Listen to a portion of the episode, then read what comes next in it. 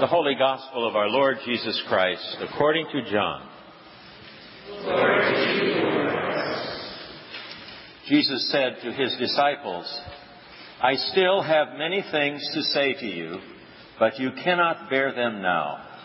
When the Spirit of truth comes, he will guide you into all the truth.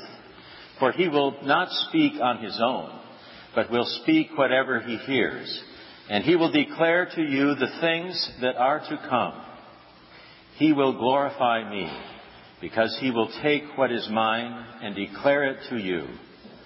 All that the Father has is mine. For this reason I said that he will take what is mine and declare it to you. The Gospel of the Lord.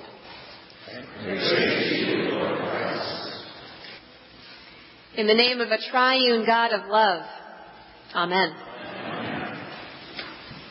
Happy chilly Trinity Sunday. Hope everyone feels cozy with their neighbors.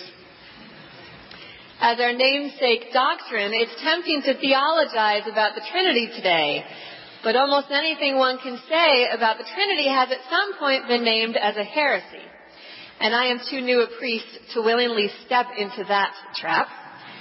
So instead, I will tell you a story that I heard this week.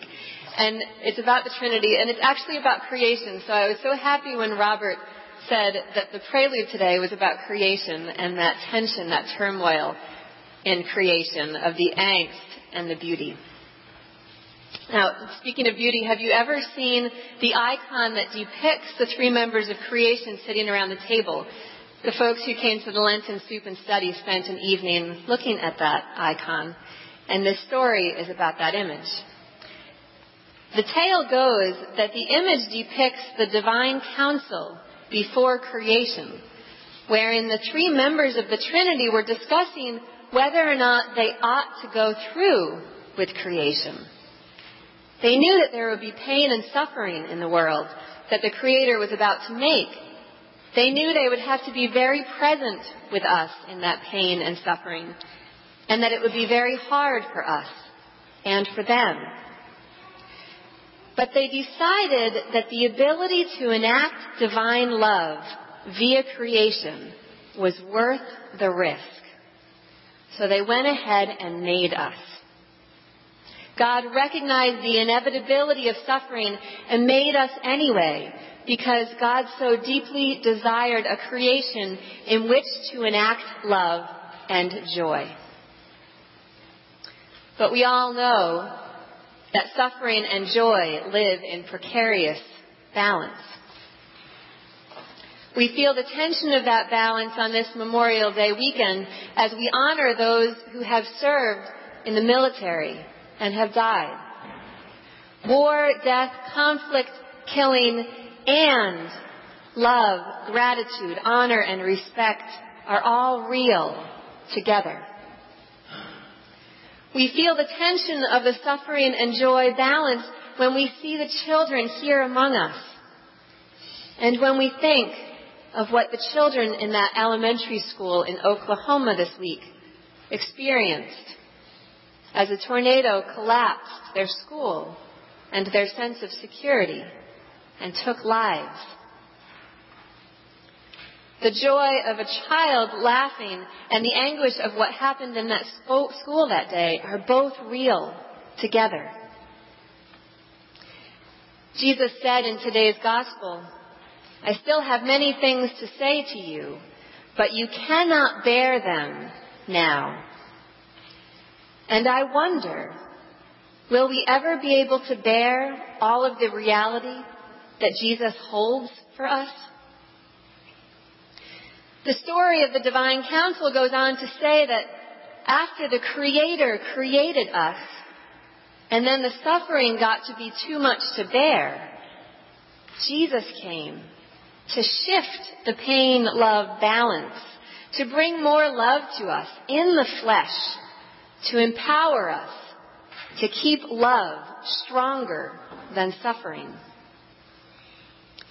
Those early Christians who worked so hard to take Jesus' lessons and infuse them into daily life gave us today's epistle, I interpret it as an attempt to shift suffering toward joy, love, and hope. They wrote, Suffering produces endurance, and endurance produces character, and character produces hope, and hope does not disappoint us because God's love has been poured into our hearts through the Holy Spirit that has been given to us. What about that Holy Spirit? Apparently, the Divine Council decided that one lifetime of direct divine involvement wasn't enough. And this time it was wisdom's turn, also known as the Holy Spirit. We heard from her in today's first reading from Proverbs. When Jesus' time in the flesh was coming to an end, and the suffering in the world was still too much to bear, the Spirit said, Okay, now that the Son has returned to the table from his tumultuous adventure with incarnation, I'll go and I will stay for all time. I will infuse the members of creation with divine love, empower them, and breathe through them. And so here she is, with us, in this place. I wonder if you can feel her in the music, in the liturgy, in the breath of the person next to you. I felt her powerfully this week in the words of Bishop Michael Curry, who preached at the EDS graduation on Thursday. If you've ever heard Bishop Curry preach, you will know what I mean. He's like Southern Baptist with Episcopalian theology. The man is on fire with the love of the Holy Spirit. At one point, he spoke of the pain and suffering in the world and of our human response of why why do children die? And why is there war? And why are people hungry? Why do we hurt one another? And why is there cancer? And why school shootings? And why marathon bombings? And why deadly tornadoes? Bishop Curry pointed out that we are a why wearied world. Well, of course we are even with the accompaniment of a mysteriously present triune God of love, we are given reasons to ask why in the face of great suffering every single day. So how do we, in this place, continue to shift the balance, to fill the cup of love more fully than the cup of suffering? The good bishop suggested that we shift from why to why not why not love? Why not bounty?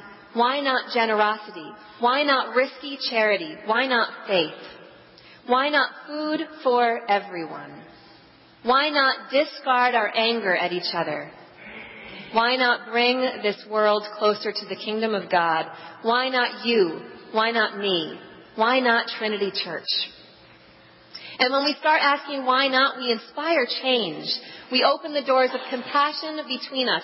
We are gripped by hope when we see images on TV or on our computers of strangers pulling children from the rubble and handing them into the arms of parents whose love overflows that cup that we are trying to fill. When we ask why not, we go to Boston and have lunch and church with good people there who are homeless. And they have our respect and our friendship, and we have theirs.